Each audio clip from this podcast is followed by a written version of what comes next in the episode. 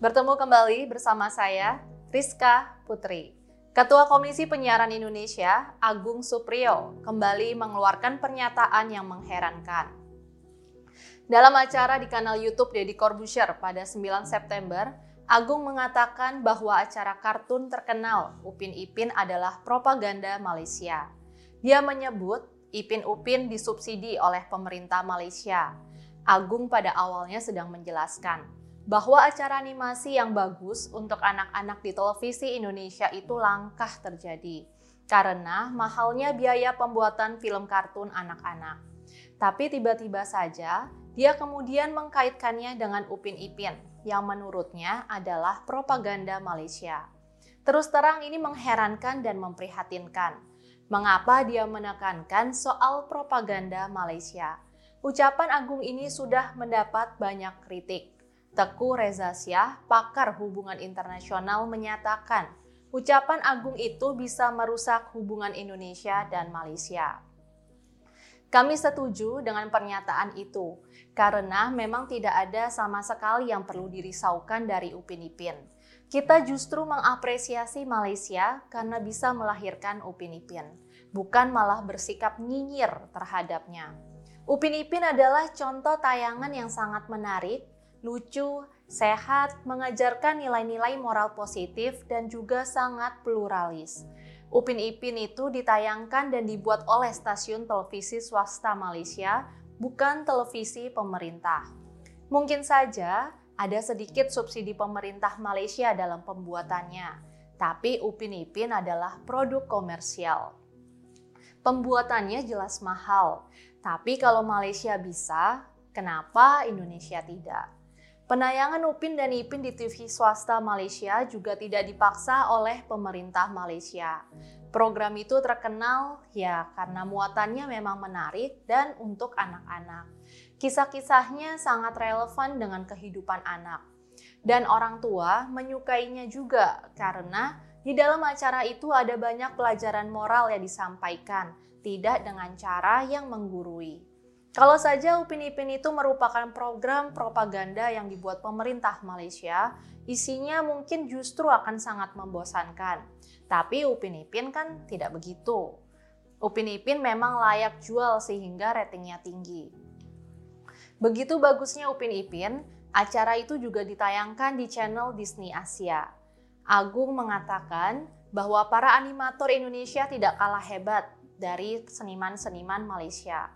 Agung menyatakan bahwa salah seorang animator seri tersebut adalah orang Indonesia.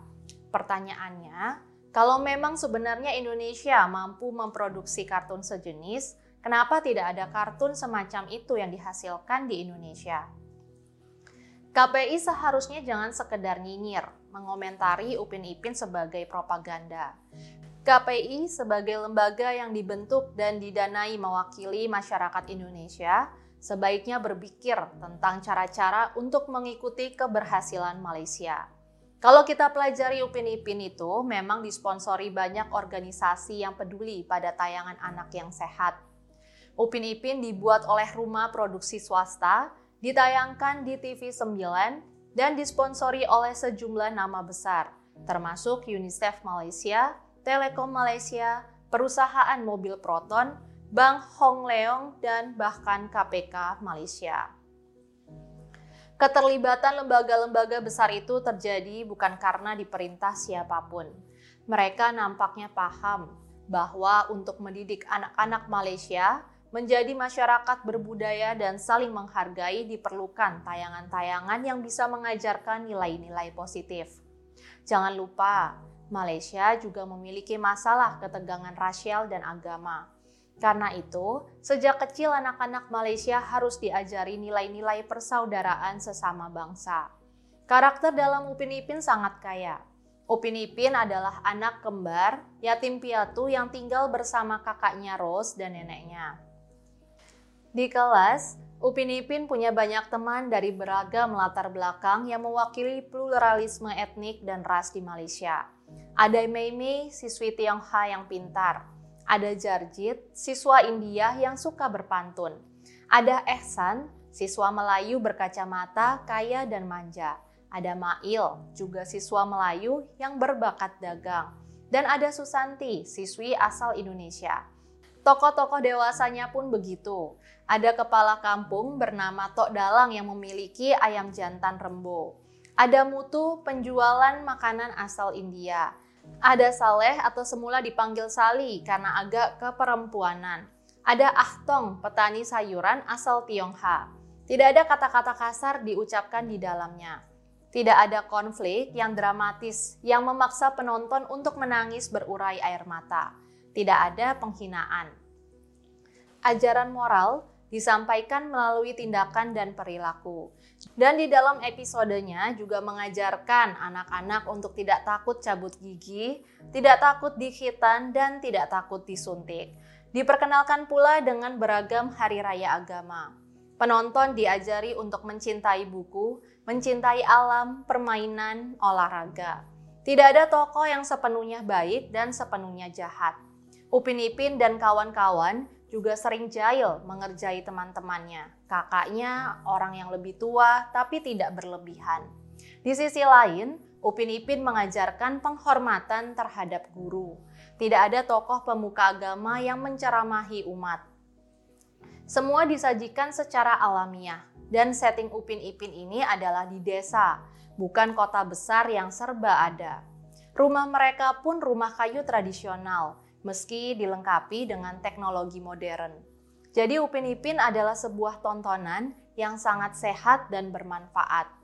Proses produksinya hampir pasti melibatkan para psikolog pendidikan anak. Jadi daripada nyinyir soal Upin Ipin sebagai acara propaganda, mungkin ada baiknya KPI justru mempelajari mengapa negara tetangga kita itu bisa menghasilkan acara anak-anak yang sebagus itu. Indonesia bukannya tidak pernah mencoba memproduksi acara anak-anak yang menarik. Dulu pernah ada si Unyil yang sempat sangat populer di era TVRI, tapi kemudian gagal ketika kemudian dibuat kembali dengan judul Laptop si Unyil. Pernah ada pula Jalan Sesama yang merupakan adaptasi program populer anak di Amerika. Ini pun gagal. Juga ada Si Bolang yang akhirnya harus dihentikan. Upin Ipin di sisi lain sudah bertahan 14 tahun. Karena itu, KPI mungkin perlu melakukan studi banding ke Malaysia untuk mempelajari mengapa Malaysia bisa melahirkan karya sebagus Upin Ipin. Malaysia adalah negara tetangga yang bersahabat, jadi tidak perlu malu belajar dari mereka. Mudah-mudahan nantinya Indonesia bisa melahirkan produk sebagus Upin Ipin. Saya, Rizka Putri, undur diri.